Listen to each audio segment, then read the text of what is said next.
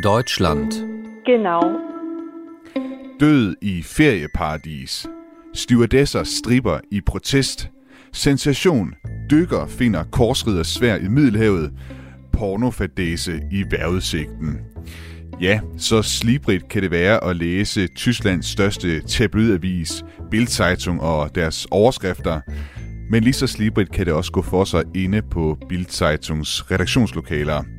Tabloidavisens chefredaktør Julian Reichelt er for nylig blevet fyret, efter det kom frem, at han har haft sex med en praktikant og upassende omgang med flere kvinder på redaktionen. Bildzeitung er skandaløs, og forlaget bag Axel Springer Verlag er kontroversielt i Tyskland. En kritiker mener eksempelvis, at Axel Springer Verlag med sine store aviser presser de tyske politikere for på den måde at gennemtrumfe sin egen populistiske dagsorden. Du lytter til Genau på Radio 4. Mit navn er Thomas Schumann. Genau. Genau. Genau. Genau. Paul Madsen, øh, velkommen til Genau. Tak skal du have. Paul Madsen er chefredaktør på Ekstrabladet fra, eller var ekstra, chefredaktør på Ekstrabladet fra 2007 til 2021, skal jeg sige. Det er for nylig, du er holdt op i den funktion. Øhm, og du skal være med til at tale med os om øh, Bildzeitung øh, i dag, og også lidt om Axel Springer Verlag. Jeg skal lige høre først, øh, hvad er det egentlig, øh, du laver nu, Paul? Jamen, nu laver jeg en podcast øh, på Podimo, som hedder På Forsiden. Øh, lidt jo øh, en mere til fra min gamle øh, beskæftigelse på Ekstrabladet. Men hvor vi laver dagens tre vigtigste historier på 25 minutter, øh, sådan at folk, øh, siger vi, ikke behøver at lytte til andet. Men de må da gerne lytte med her. Vi, du, I skal helst ikke stjæle dem alle sammen øh, fra os her på Radio 4 også. Øh, jeg har taget dig med, øh, Paul, fordi at øh, for mig at se, så øh, smager Ekstrabladet og Bildzeitung jo lidt af det samme, i hvert fald i den forståelse, at det er begge to er tabloidaviser. Og så øh, har vi talt sammen tidligere, og jeg har fundet ud af, at du rent faktisk har været på besøg hos øh, Bildzeitung øh, en del gange og haft et samarbejde med Axel Springer Forlag også. Så øh, vi kan altså lære Bild lidt bedre at kende gennem dig. Jeg skal også lige huske at sige her i starten af udsendelsen, at hvis du sidder derude og har et øh, spørgsmål eller et indspark til udsendelsen, så kan du sms ind. Du skriver en øh, sms ind til 1424. Start din besked med R4. Og øh, anledningen er altså, at øh, Bilds chefredaktør Julian Reichelt, han blev fyret i sidste uge. Og han blev fyret, fordi at han har haft upassende opførsel over for kvinder på Bildredaktionen.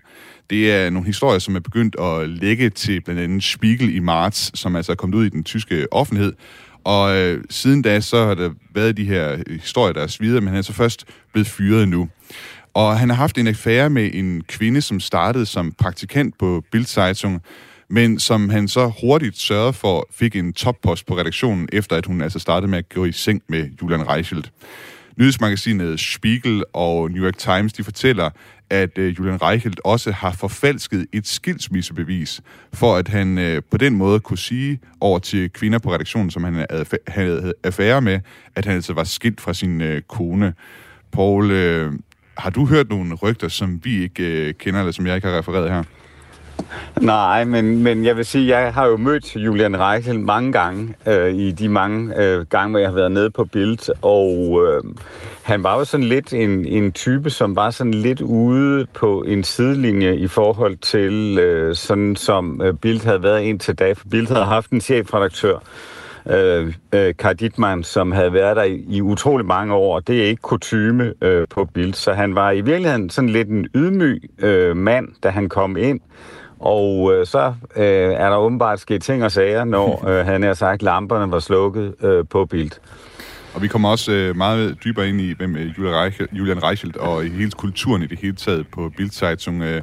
Men før vi gør det, så skal vi lige have mere styr på, hvad Bild egentlig er for en avis.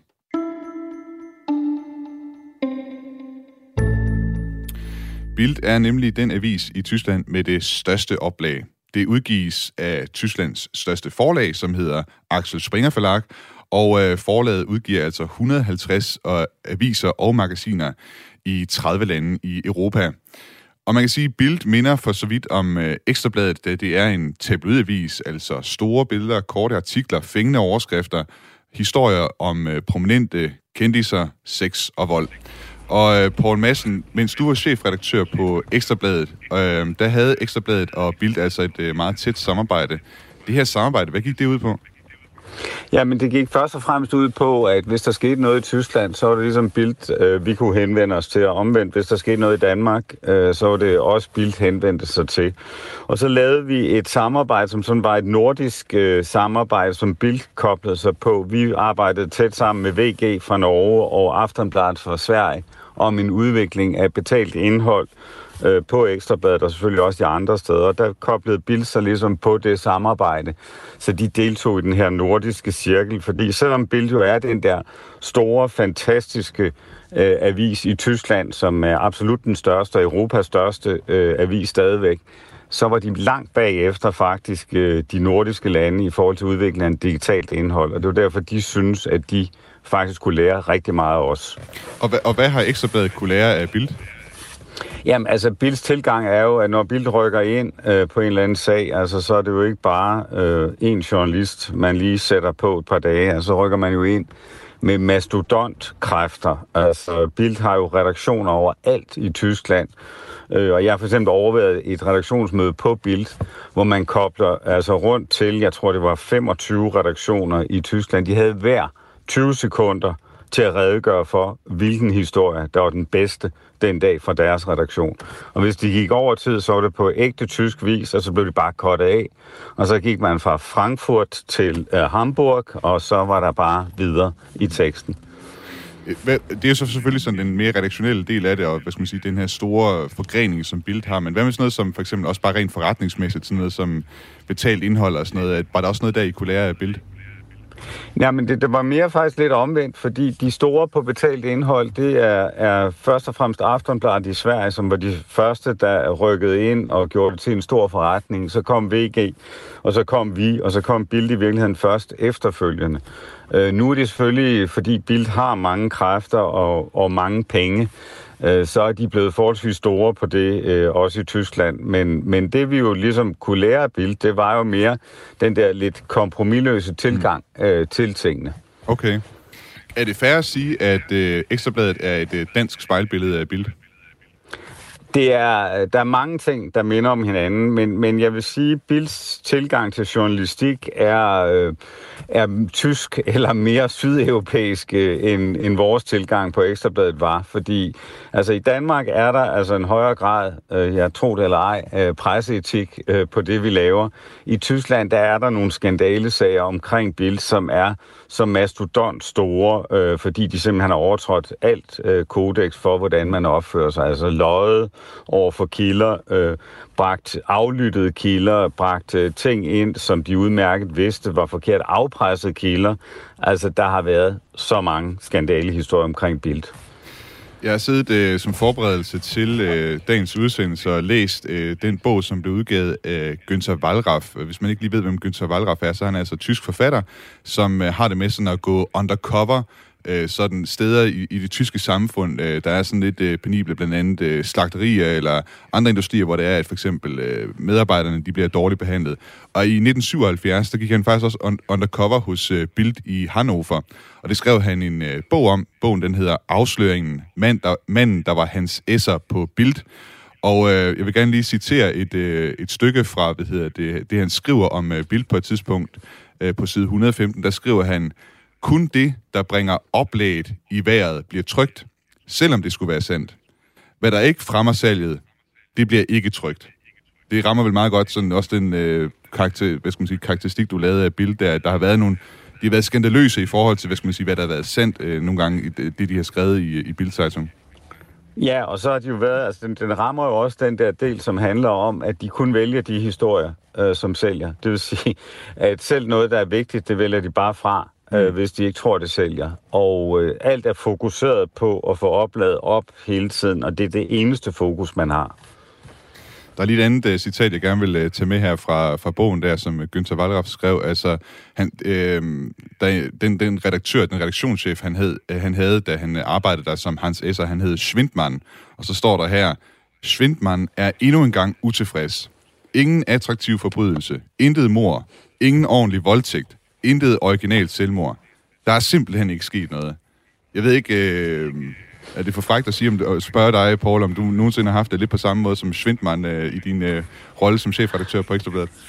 Ja, det er for frækt, fordi sådan, sådan har det ikke været.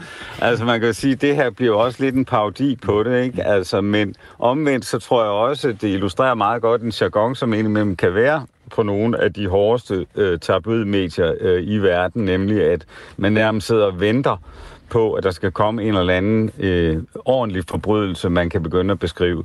Og jeg vil ikke sige, sådan var det ikke på Ekstrabladet, men, men det er jo klart, at når man har, som vi havde på Ekstrabladet, otte mand ansat på en kriminalredaktion, så synes man også, der skal ske noget. Mm. Og på kriminalredaktionen synes de også, der skulle ske noget. Men sådan ligesom at vente på et godt selvmord, det har vi dog aldrig gjort. En anden ting, som jeg forbinder både øh, Bild og Ekstrabladet med, det er jo også, øh, hvad skal man sige, antallet af, af nøgne damer i øh, aviserne øh, siden i pigen på Ekstrabladet, og man har også noget tilsvarende på, øh, på Bild, så vidt jeg husker. Og du fortalte mig, da vi talte til, hvad hedder det, forud for udsendelsen her, om en feature, som Bild Plus havde lavet om øh, nøgendamer. Hvad var det for en feature? Ja, men det var, da man, øh, man lavede sådan en feature, som var, at hvis man havde sin mobiltelefon, så kunne man se en dame med tøj på, så hvis man rystede mobiltelefonen, så øh, rystede man tøjet af damen. Øhm, det synes vi selvfølgelig var ret sjovt øh, lavet, men man skal lige huske, at i Tyskland skete der faktisk det i 2018, at der kom en kæmpe diskussion omkring de her nøgne damer øh, på Bild, som faktisk medførte, at Bild stoppede med okay. at have nøgne damer i avisen, fordi presset fra en, en række kvindelige organisationer blev simpelthen for voldsomt til, at man, man mente, at man kunne imødegå det. Og det tror jeg sådan set måske var meget godt set, fordi Bild var en, sådan en rigtig boulevardavis med en, en nøgen dame på forsiden hver eneste dag, og det var ligesom det, folk gjorde oprør imod. Kan man sige på den måde, at øh, Bild faktisk var forud for Ekstrabladet på den måde? Jo, men det, vi lavede jo, hvad kan man sige, vores move på øh, siden i pin allerede tilbage i 2010, fordi det vi gjorde, det var, at vi ændrede det fra at være sådan en nøgenmodel til at være en bikini-pige. Så man kan sige, det, altså det har jo lidt været den samme tendens, men, men lidt senere i Tyskland, at den øh, kom, end den kom i Danmark. Nu har du jo så også øh, været nede øh, i forbindelse med det samarbejde, I har haft, og faktisk opleve, jeg ved ikke, om det er decideret været Bild eller Springerforlag, du har været nede og besøg, men, men hvad er det, du har oplevet, når du har været nede og besøg? Øh, ja, var det Bild eller Springer, du har været nede og besøg? Jamen, jeg har, altså, jeg har været begge steder. Altså, jeg har været i Berlin, øh, som er deres øh, hovedkontor, hvor øh, de vælt også øh, har kontor sammen med Bild Seiton, en kæmpe bygning, som ligger lige ved Checkpoint Charlie, helt øh, bevidst placeret Axel Springer, øh, fordi han ville have, at østtyskerne skulle kunne se ind til frihedens medie, altså hen over muren, så han havde kæmpe store øh, øh, reklamer på toppen, øh, så de rigtig kunne få det hele med. Og der kan man sige, at nede på billedet er det sådan, at når du træder ind på redaktionen, øh, så er der sådan i nyhedsrummet, der sidder alle de her øh, mange redaktører, og så sidder der også der er en plads, som er reserveret til vagthavende øh, øh, øh, vagthavende advokat. Altså okay. man har simpelthen en, en jurist siddende inde med ved bordet, fordi man udmærket ved, at øh, der er i løbet af dagen formentlig en række historier, hvor man øh, vil forsøge at gå så langt som muligt i forhold til at komme tæt på folk, og sikkert også gå over alle mulige grænser.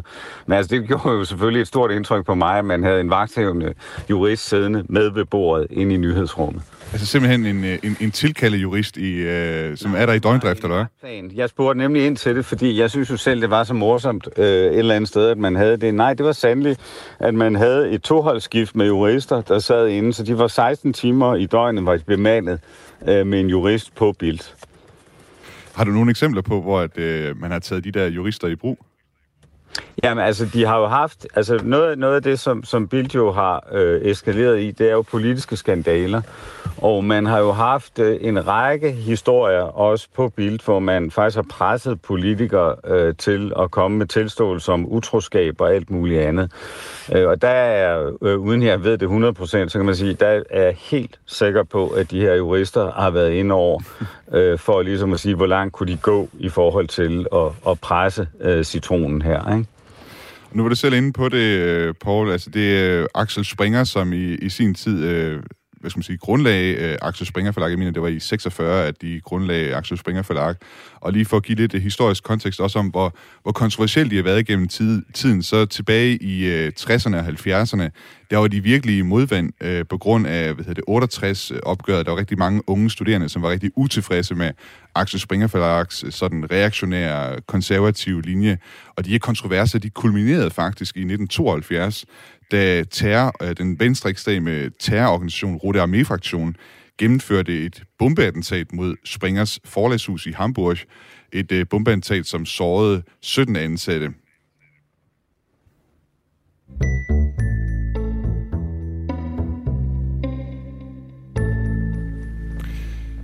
Poul Madsen, jeg har øh, forberedt en øh, quiz til dig. Øh, jeg har taget nogle overskrifter med fra både øh, Ekstrabladet og Bild, og oversat dem, øh, hvad skal man sige, både Bilds øh, overskrifter til dansk, og så Ekstrabladets overskrifter har jeg oversat til tysk, for ligesom at de kan læses begge veje. Og så vil jeg have dig til at gætte, om øh, der er tale om en øh, Ekstrabladet overskrift, eller om det er en Bild overskrift, øh, som der er tale om.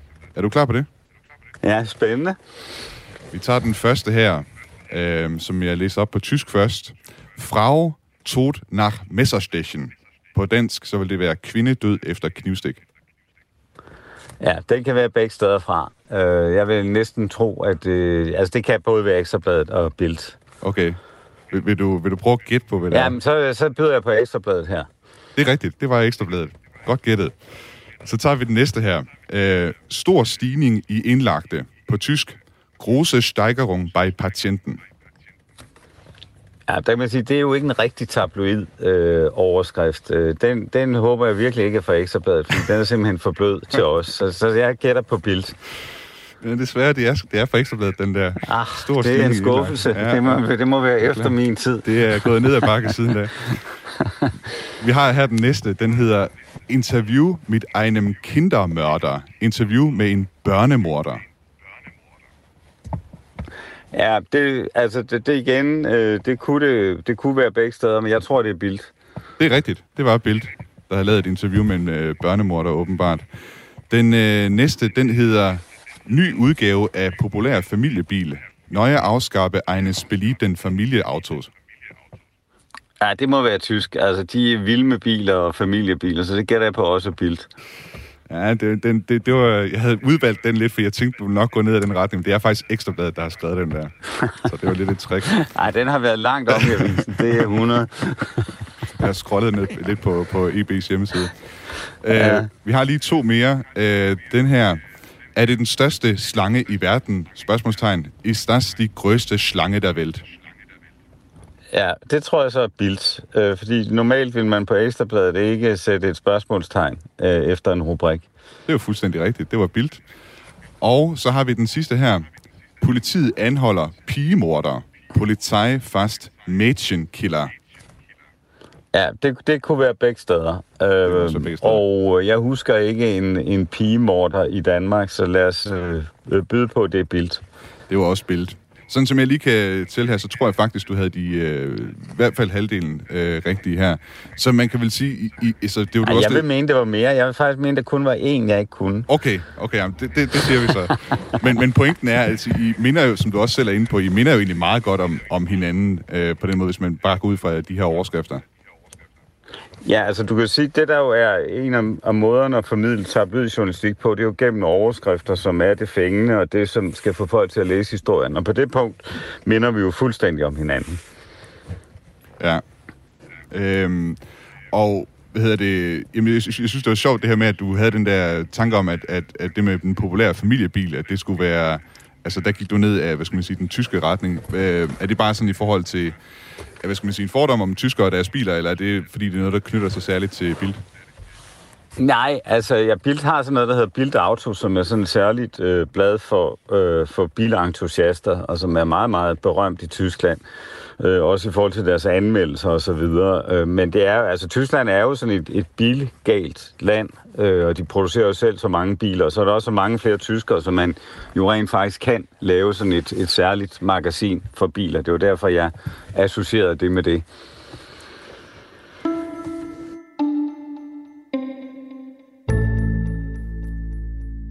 I Genau på Radio 4, der taler jeg i dag med tidligere chefredaktør på Ekstrabladet, Poul Madsen, om tabloidavisen Bildzeitung og fyringen af avisens chefredaktør Julian Reichelt, efter det kom frem, at øh, Julian Reichelt altså har haft affære og upassende omgang med flere kvinder på øh, avisen. Og øh, hvis vi lige skal fortælle lidt om Reichelt, så startede han altså på Bild som krigsreporter i øh, Afghanistan, Irak og Sudan, og så øh, i hans dækning af for eksempel, øh, af for eksempel coronakrisen og hvad skal man sige, internationale forhold, der er han gået meget hårdt til værks mod for eksempel øh, Putin. Han er gået meget hårdt mod Kina.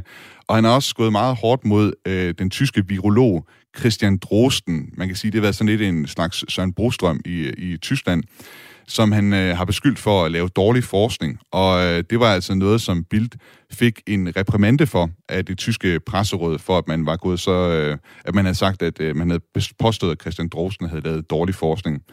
Og de her affærer, som Julian Reichelt på øh, redaktionen har haft, det er åbenbart noget, som internt hos øh, Bild har været lidt en offentlig hemmelighed. Kvinderne, de vil ikke stå frem med navn i den, øh, den interne undersøgelse, som der blev lavet, og som ligesom har været grundlag for, at det det hele taget er blevet lækket til, til pressen i øvrigt. De var bange for konsekvenserne. Åbenbart så havde Julian Reichelt skabt sådan en angstkultur på redaktionen. Øh, Paul, du, du sagde jo også, du havde faktisk mødt øh, Julian Reichelt øh, på de her besøg, du har været på nede hos øh, Bill blandt andet. Er, er du overrasket over at, øh, at høre, at han altså har haft sådan en øh, omgang med kvinderne på, på Bild-redaktionen? Jamen altså, det, det har jeg jo ikke øh, nogen mulighed for ligesom at, at vide. Altså, jeg, jeg kender ham jo fra nogle møder, øh, og fra øh, at jeg har talt med ham i, i forskellige sammenhænge. Øh, jeg har ikke, øh, jeg har ikke sådan, altså Bildt har en meget aggressiv kultur, også internt, øh, så derfor kan du sige, at det overrasker mig sådan set ikke, at, øh, at der er sådan en, en sag, og det overrasker mig heller ikke, at... Øh, at chefredaktøren der ligesom forsøger, altså det var det, han gjorde, forsøgte i første omgang at lyve over for bestyrelsen, og det fandt de så ud af. Øh, altså han, på mig virker han som sådan lidt sådan en, øh, en af den der personer, som forsøgte at sliske lidt øh, for den store, stærke bestyrelsesformand, som jeg også har mødt, øh, for ligesom selv at komme øh, til fadet. Fordi det, der skete på Bild, var, at man havde en meget, meget karismatisk chefredaktør, Karl Dittmann, som havde været der i ufattelig mange år. Ufattelig mange år på Bild, det er cirka lige så lang tid, som jeg var på Ekstrabladet. Øh, ellers skifter de dem ud noget hurtigere dernede. Øh, og, og der var der helt klart et spil i gang, øh, for at blive hans efterfølger. Der kunne jeg se, hvordan Julian Reichert, han forsøgte ligesom at bringe sig selv i, i stilling til det job, øh, nogle af de gange, jeg var dernede. Og jeg ved ikke, om du, øh, jeg tror, du nævnte øh, den administrerende direktør i øh, Springer Forlag, altså øh, Mathias Støfner. Du siger, at det, var, de, altså, det er også noget af det, der har været skrevet om, i hvert fald i Spiegel, at Mathias Støfner og øh, Julian Reichel, de har haft sådan et, øh, et godt forhold til hinanden, at det var ligesom der, han prøvede at stikke sig ind. Var det rigtigt forstået?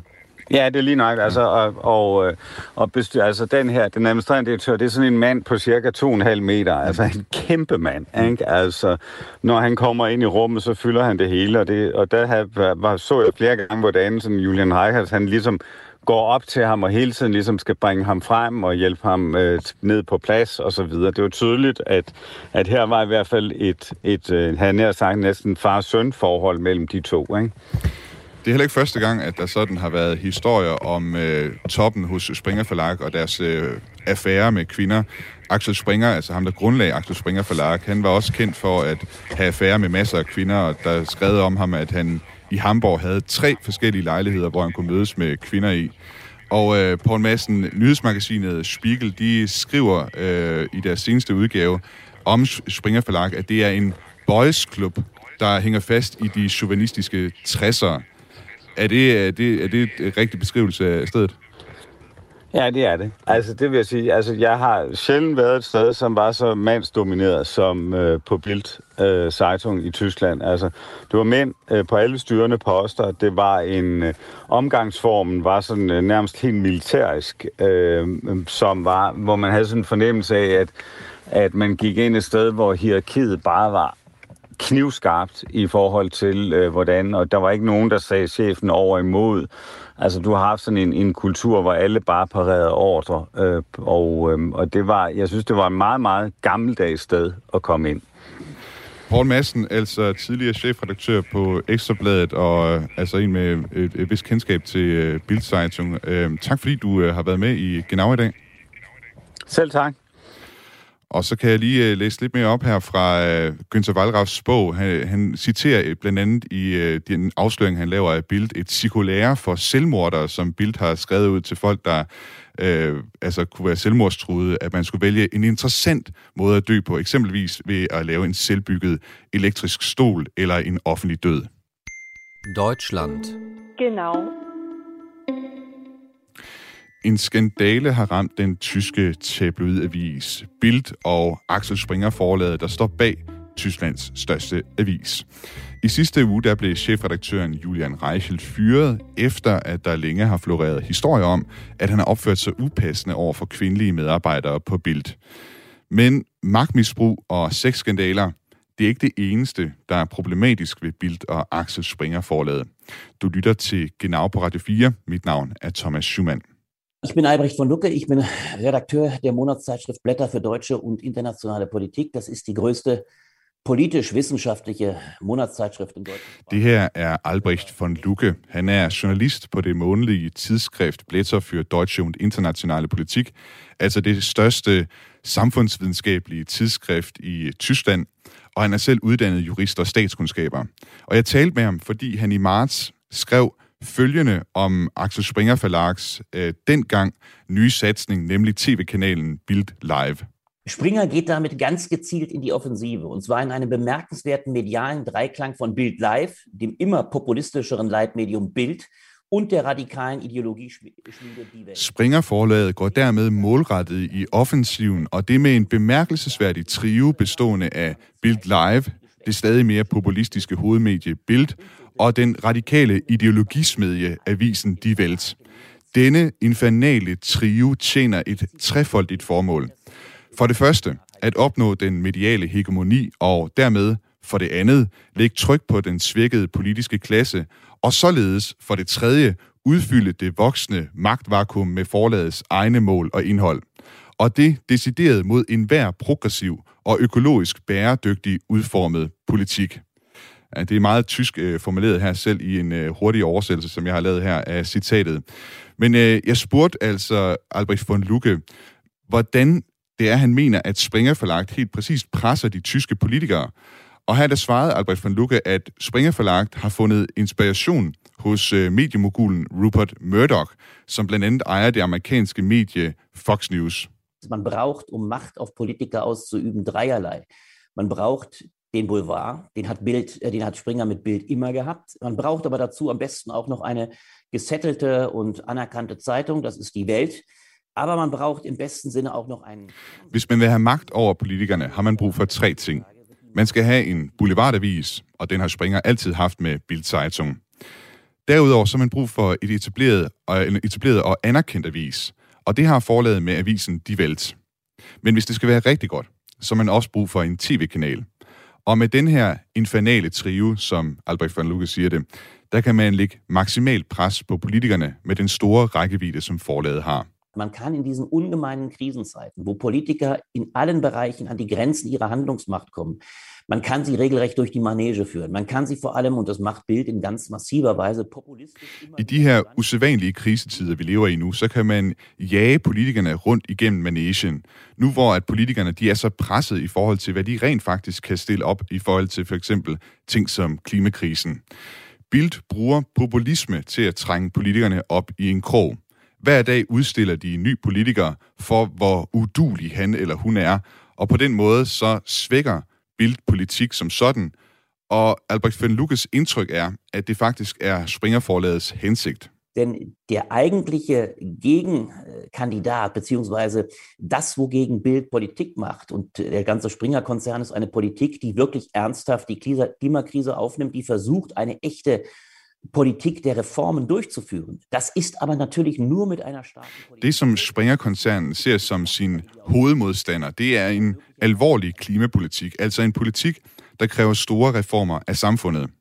Det kan imidlertid kun lade sig gøre, hvis man har stærke politikere. Hvis politikerne de står svagt, fordi de mangler autoritet, og fordi befolkningen er blevet ophidset, sådan som Bild gør, de vækker befolkningens vrede igen og igen. Hvis det sker, så bliver politikerne handlingslammede, og det virker for Albrecht von Lucke til at være Springer-koncernens strategi. Der äh, Fisch, der vom Kopf stinkt, wie man zu sagen pflegt, nämlich der Oberchef Matthias Döpfner hat ja selber den Eindruck, dass wir uns in einem Staat befinden, in dem quasi wie in DDR-Manier totalitär oder semitotalitär regiert wird.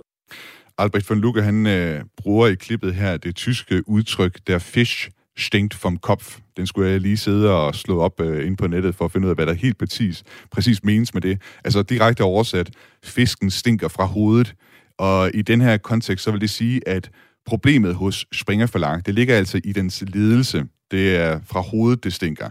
Hos øh, forlagets administrerende direktør, han hedder Mathias Döpfner.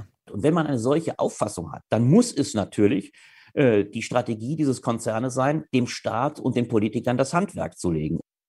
Og Mathias Döpfner, han har altså den opfattelse, at den tyske stat er blevet totalitær som under Østtyskland, altså under DDR-regimet. Og hvis man har den opfattelse, så er det altså forlagets opgave at forhindre statens og politikernes arbejde. Ulf Poscher, der Chefredakteur der Welt, ist gewissermaßen die Speerspitze. Er würde sich als intellektuell begreifen, ist jedenfalls ein sehr kluger Mann. Und er übermalt und gibt dieser ganzen Idee, die äh, meinem Eindruck nach Döpfner als der Chef insgesamt äh, ausgegeben hat und die Reichelt in brutaler Weise. Ulf Poschardt, chefredaktøren for avisen Die Welt, er ifølge Albrecht von Lucke spydspidsen for Axel Springer Forlag.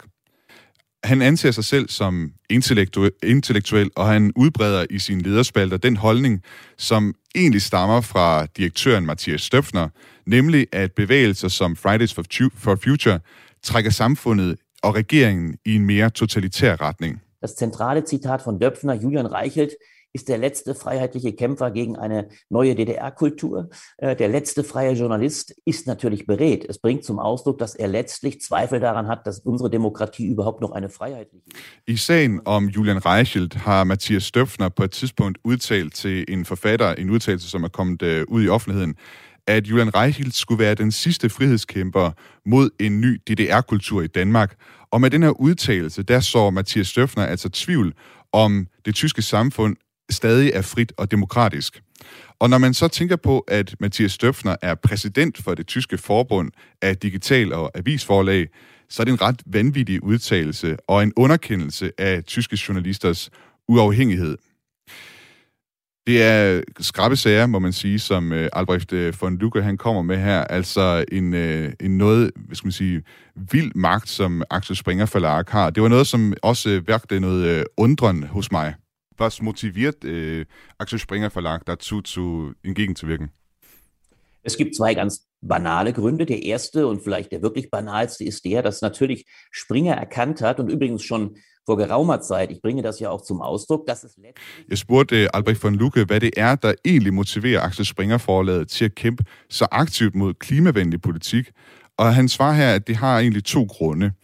Den ene er, at Axel Springer Forlag har indset, at der på det seneste har været en stor efterspørgsel på højreorienteret populisme. In der Regierungszeit 2013 hat es die FDP nicht in den Bundestag geschafft und da hat der Springer Verlag, vor allem Bild, äh, explizit die Devise ausgegeben, wir sind jetzt die APO.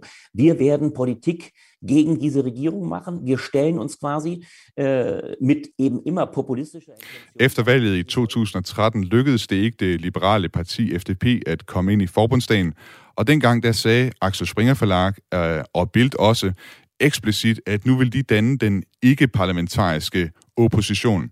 De vil simpelthen føre politik mod regeringen, og de gik stadig mere og mere populistisk til værks øh, mod CDU og SPD-regeringen.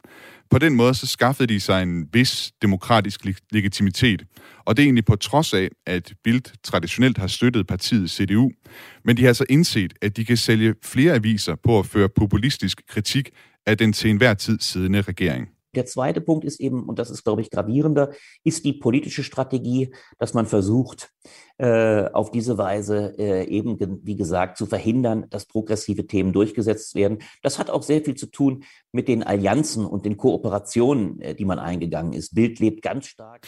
Det andet og sådan mere alvorlige, det er de alliancer, som øh, Axel Springer Forlag har indgået Bildzeitung eksempelvis, de lever i høj grad af bilreklamer, som er i avisen, og der er en tæt forbindelse mellem Bild og den gamle fossile industri i Tyskland, og der spiller personlige relationer også en vigtig rolle. Eksempelvis er Die Welts chefredaktør en stor fan af benzinbiler, og derfor så er han også imod enhver form for økologisk politik. Jeg spurgte Albrecht von Lucke, om Springer Verlag er på vej til at udvikle sig til en slags tysk udgave af det amerikanske Fox News. Man wird sehen, ob es bis Richtung Fox News geht, aber die grundsätzliche Gefahr ist doch eine ganz, ganz andere. Die große Gefahr besteht darin. Und das Vi er stadig til gode at se, om det udvikler sig i retning af Fox News. Men den egentlige fare er større og mere strukturel. Nemlig, at vores politikere står stadig mere og mere svagt, og at det derfor bliver sværere for dem at lave de reformer, vi har brug for i en tid, hvor der ellers er så meget brug for grundlæggende reformer. Der Fall Reichelt ist natürlich in gewisser Weise ein Glücksfall, weil er den Fokus auf diese Politik lenkt. Er lenkt auch den Fokus auf Machtzusammenballung äh, in der Gesellschaft. Er lenkt den Fokus, und da geht, geht weit über die MeToo-Debatte hinaus. Er lenkt die Frage darauf. På den måde er det egentlig meget heldigt med skandalen omkring Julian Reichelt, fordi det sætter fokus på Springer Verlags politik og koncentreringen af magt, der er i samfundet. Det er meget større end MeToo-debatten, og det sætter spørgsmålstegn ved, hvem der egentlig har magten, og hvordan man på Springerforlaget indadtil, indadtil bruger udemokratiske metoder med sexisme eksempelvis. Der Springer-Konzern ist der stärkste Akteur im Lande. Er ist mit Sicherheit, mit Abstand die stärkste journalistische Kraft. Und man merkt eben, dass, der, dass die Korruption oder die, der Machtmissbrauch im Innern auch einer ist, der im Äußeren wirkt. Der Wille, die eigene Meinung mit absoluter Macht... Springer-koncernen er den stærkeste aktør i Tyskland, og den stærkeste journalistiske kraft. Og man kan mærke, at deres magtmisbrug indad til også bliver brugt udad til. Viljen til at gennemtrumfe ens egen holdning med absolut magt kendetegner ikke kun Julian Reichelt. Det kendetegner hele Springer-koncernen. Og derfor er spørgsmålet om magt det egentlige spørgsmål i debatten om Springer Forlag.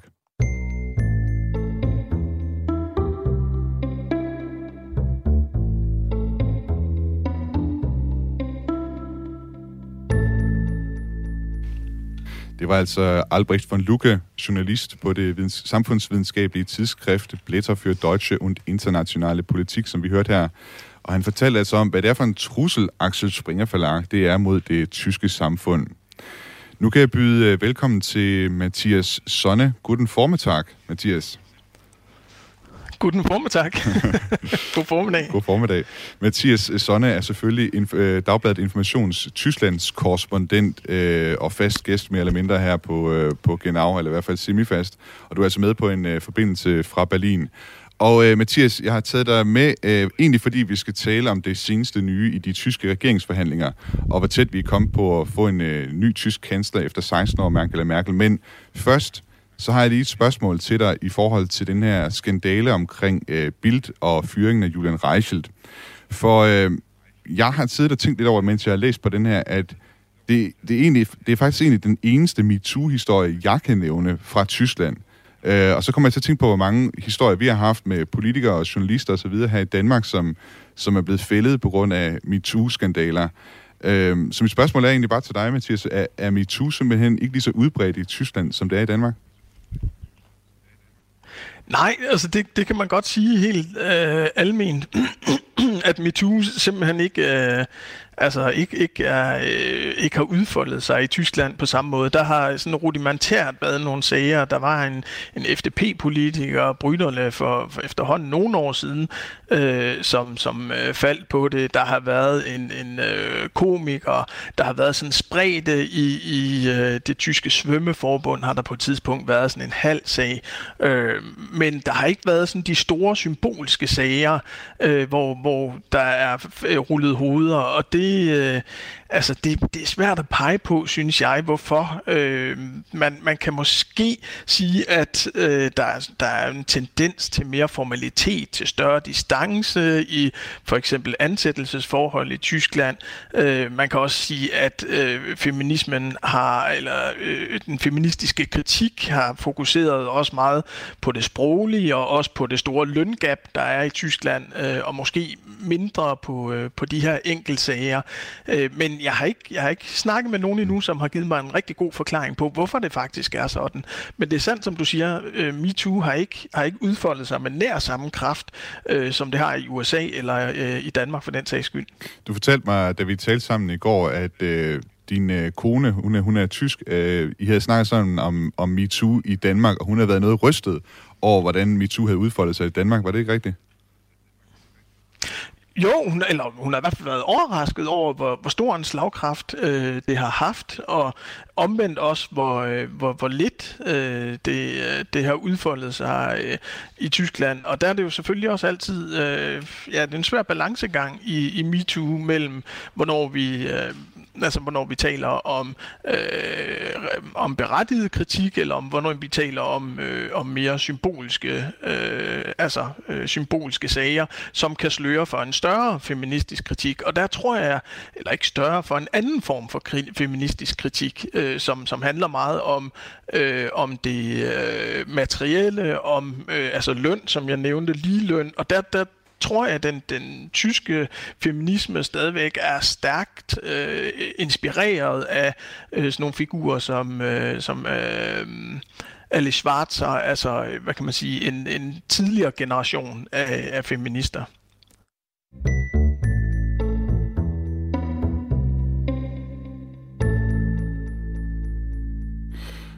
Og dermed så ligger vi altså historien om øh, Bild og MeToo og Springer Forlag øh, ned, for vi skal kigge på øh, de tyske regeringsforhandlinger, for siden det tyske forbundsdagsvalg den 26. december, så har vi altså i hver udsendelse genau fulgt med i, hvordan det går med at få dannet en ny tysk øh, regering. Og øh, Mathias Sonne, Tysklands korrespondent på Dagbladet Information, det er det, vi skal tale om nu. I dag der er det faktisk en vigtig dag, for i dag der mødes den nyvalgte tyske forbundsdag i, øh, til, sit, til sit konstituerende møde. Det vil sige, altså de nye medlemmer, dem som er valgt ind i forbundsdagen, de møder op, og der skal vælges blandt andet en ny præsident til forbundsdagen. Øh, Mathias, øh, den her præsident, eller den her post som øh, præsident i forbundsdagen, hvor vigtig en post er det, og hvem er det, der står til at få den?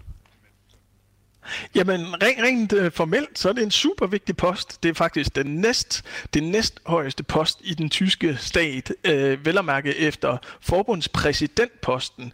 Altså først forbundspræsidenten, så præsidenten for forbundsdagen, og så kommer kansleren på tredjepladsen, hvis man ser det sådan rent formelt, øh, i forhold til, hvordan der bliver valgt, og hvem, hvem der har øh, øh beføjelser til at indsætte regeringer, og til at godkende kanslervalg osv. Selvfølgelig er det øh, kansleren, der, der rent politisk og praktisk har, øh, har mest magt. Men på papiret er, er, der, er det altså en, en vigtig sag, øh, hvem der, øh, hvem der sidder på, øh, på øh, den her post som præsident for forbundsdagen, altså svarende til at være øh, Folketingets formand. Øh, og det øh, er i øvrigt, apropos feminisme, så en, en rigtig god nyhed, at, øh, at det øh, tegner til at blive Bärbel Bass, som overtager, altså en kvinde, som overtager efter øh, Wolfgang Schäuble har siddet på den her post øh, i, de, i de seneste år. Mm. Øh, og i øvrigt så får vi, øh, altså det, det er en forbundsdag, der åbner i dag, er den største nogensinde med, med hvis jeg ikke husker forkert, 736 medlemmer, og i øvrigt øh, en stigende andel af kvinder, næsten, øh, eller lige omkring en, en tredjedel er, øh, er kvinder i den her omgang, hvilket selvfølgelig stadig er, er for lidt, men trods alt en fremgang. Og Bärbel Bars, hun er jo så selvfølgelig fra øh, Socialdemokraterne, fordi Socialdemokraterne blev øh, største parti i forbundsdagen, og hun skal altså så ind og overtage posten efter Wolfgang Schäuble, som kommer fra partiet øh, CDU, og som også tidligere har været tysk finansminister. Lad os lige kigge mod øh, de regeringsforhandlinger, som så også foregår sideløbende. For fredag der demonstrerede tusindvis af unge for fra Fridays for Future-bevægelsen i Berlin foran particentralerne hos SPD, De Grønne og FDP, og som de, øh, de lytter, der har fulgt med, vil vide, så er det altså de tre partier, som lige nu forhandler regeringen. Og det var selvfølgelig derfor, at øh, Fridays for Future var mødt op foran deres particentraler. Og Fridays for Future, de vil blandt andet øh, have en udfasning af kulkraft i 2030 og et stop for fremstillingen af forbrændingsmotorer i 2025 de her Fridays for Future demonstrationer, nu oplevede jeg selv en af dem, da jeg var dernede i Berlin og dækkede det tyske valg. Der er ret mange med, øh, og der bliver altså råbt nogle, øh, nogle slagord og så videre. De, øh, de er ret aktive dernede. Hvilket pres ligger det på øh, regeringsforhandlingerne, at de møder op der foran øh, particentralerne? Det synes jeg er meget svært at sige. Jeg var selv, øh, altså jeg i tog øh, demonstrationen her i fredags øh, ind omkring Brandenburg og Tore og et godt stykke igennem det, det centrale Berlin. Og og, og når man står der midt i sådan en, en strøm af over 10.000 mennesker, eller omkring 10.000 mennesker øh, dukket op til, til sådan en demo, øh, og de var meget højlyttet, så tænker man, det her, det må da lægge et vist pres på, på, øh, på de politikere, der sidder øh, 100 meter derfra inde i forbundsdagen. Øh, Øh, men, men vi har jo til gode at, at se det nu i praksis, altså om, om de faktisk øh, kommer igennem med deres politik, som, eller med deres krav, som du nævnte, som, som øh, på mange måder ligner øh, de grønnes krav. Øh, og, og det der, de, de tyske regeringsforhandlinger også ligger lige nu, altså vi, øh, vi, vi ved generelt relativt lidt øh, om, hvad, hvad de faktisk øh, øh planlægger og hvad de forhandler om, de her øh, øh, tre partier. Vi, altså, vi har set resultatet af deres forforhandlinger, eller sonderinger, som de kalder det. Og der, øh, der kunne man se, at FDP, altså det liberale parti, i hvert fald øh, fik nogle ret kraftige indrømmelser på, øh, på sådan det finanspolitiske område, og i forhold til, øh, til øh, ikke at gennemføre for eksempel en formueskat og ikke at få fartgrænser på de tyske motorveje osv. Øhm, på den anden side så så vi, at øh, at øh, de grønne og øh, det øh, socialdemokratiske, øh, socialdemokratiske SPD, de fik indrømmelser omkring øh, mindste løn og øh, de, øh, de, der kommer heller ikke skattelettelser øh, direkte. Så vi ved, at det bliver en, en stærk kamp mellem hvad kan man sige, et, et, et mere øh, liberalt og konservativt FDP på den ene side, og så øh, partierne på eller til venstre for, for midten på den anden side. Men sådan i detaljespørgsmålene omkring, hvordan den grønne omstilling, den skal finansieres, og, øh, øh, og i det hele taget, hvordan den kommer til at se ud, eller hvordan øh, og præcis hvornår kulkraften skal udfases, den slags detaljer er vi stadigvæk langt fra, og det, det bliver grimt slagsmål mange uger endnu. Og lidt i samme dur, øh, så øh, havde vi en udtalelse her fra sidste uge fra Annalena Baerbock, altså de grønnes kanslerkandidat i valget, og så også øh, medforkvinde for de grønne, øh, som, jeg, som jeg hæftede mig ved, jeg synes var, mm, jeg ved ikke... Øh, jeg, jeg, jeg tolker det lidt som noget, der kan blive en stor knast i regeringsforhandlingerne også. Hun sagde nemlig, at der ikke skal gives tilladelse til gasrørledningen Nord Stream 2. Og det siger hun altså midt i, at Tyskland befinder sig i en energikrise, og der bliver talt helt vildt meget om øh, gas og stigende priser. Og det er, jo, det er selvfølgelig ikke nogen hemmelighed, at hun, øh, hun og de grønne har været imod den her øh, gasrørledning, men altså, at hun er ude og udtale det, så øh, træk, træk linjen så hårdt op. Altså, hvor stor en knast vil det være, øh, hvis, hvis de står hårdt på sådan et forbud mod at tage Nord Stream 2 i, i, i brug?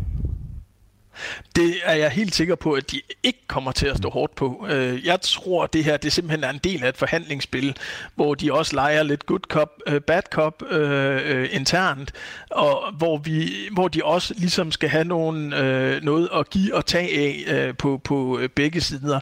Så jeg er ret sikker på, at de, de grønne på et eller andet tidspunkt vil hale i land øh, på, på den her front, fordi som du siger, vi, vi står med eksplosivt stigende gaskriser, som kan blive, eller allerede er et stort politikum i, i hele Europa, og kan blive en kæmpe hovedpine for Tyskland, som jo øh, vel og mærke også er i gang med at udfase sin sidste atomkraft, øh, så, og, og, og bliver mere og mere afhængig af gassen, og, øh, og der er det klart, der, øh, der øh, giver man øh, Putin nogle kort på hånden øh, med, med Nord Stream 2, men jeg tror ikke på, at, at de grønne vil, øh, vil stå så stejl på det, så det er noget, der i hvert fald kommer til at, at blokere en, øh, en, øh, altså en ampelkoalition, en lyskryds-koalition. Øh, mm. Jeg har lige en sidste øh, ting, vi skal rundt om, og det er nemlig CDU's øh, kanslerkandidat og formand øh, for partiet CDU, Armin Laschet. For han er nemlig øh, i går, så vidt jeg husker, trukket sig som øh, ministerpræsident i øh, delstaten Nordrhein-Westfalen. Det var noget, han havde lovet i forbindelse med, at han altså stillet op som kanslerkandidat, at han så ikke vil fortsætte som ministerpræsident i øh, Nordrhein-Westfalen. Øh, han håbede jo på at blive øh, kansler, øh, men det ser ikke så sandsynligt ud, nu hvor at SPD, de grønne og FDP, de sidder i regeringsforhandlinger, og også at øh, CDU, de ligger sådan lidt i noget i intern slagsmål. Hvad, hvad skal Laschet øh, stille op nu, øh, Mathias? jeg havde næsten glemt ham, min Laschet, og det tror jeg også, de fleste tyskere, de har. Uh, han, han er simpelthen blevet menigt medlem af, af af, af forbundsdagen. Og så længe han er leder af CDU, og jeg siger så længe, nu må vi se, hvor, hvor mange uger eller måneder det kan vare, øh, så, så er han jo principielt oppositionsleder i Tyskland, og det er jo selvfølgelig også en vigtig post, øh, som, som partiet også efterhånden er ved at, at øh, indfinde sig med, eller affinde sig med. Men øh, det er også meget, meget sandsynligt, at han bliver øh, vippet af pinden ret snart, og dermed er hans, øh, hans store karriere forbi. Jeg kan ikke se for mig, at han kommer tilbage og hverken bliver ministerpræsident i, i, øh, i Nordrhein-Westfalen igen, eller øh, at han, og helt sikkert ikke, at han får en, en øh, chance nummer to for at blive øh, øh, kanslerkandidat. Og det vidste han godt på forhånd, da han gik ind i det her kandidatur. Han vidste godt, hvis det her det ikke lykkes, jamen så, så er jeg færdig i øh, Nordrhein-Westfalen som ministerpræsident, og, øh, og det her det er det sidste skudebøssen for mig som, øh, som, som politiker, altså for at, at komme helt til tops på karrierestigen. Øh, så altså han, han, øh, han satsede, og, og han tabte, og ja, mit bedste bud er, at han, øh, at han øh, ret hurtigt vil, øh, vil gå i glemmebogen i CDU. Men, som du også antyder, det kan jo også være, at hans taktik går op, og at de her nuværende regeringsforhandlinger, hvor Olaf Scholz og SPD sidder i føretrøjen, at de går fuldstændig i vasken, øh, og at de tør holde fast i Laschet mm. i CDU som, sådan, som den her mærkelige overgangskompromis ja. øh, tålte figur, og han så kommer til fadet igen om, det, det, om øh, nogle måneder. Det er, det, det, sidste, det sidste håb, han måtte have. Mathias uh, Sonne, altså Dagbladet Informations Tysklands korrespondent. Tak fordi uh, du var med her og give den uh, seneste opdatering på regeringsforhandlingerne i Tyskland. Selv tak. Og øh, med det så er vi øh, nået til vejs inden for dagens udsendelse Genau. Du kan som altid skrive til mig på genau4.dk, hvis du har forslag til udsendelser, vi skal lave. Indtil vi høres ved igen, så vil jeg bare ønske dig en skønne woche.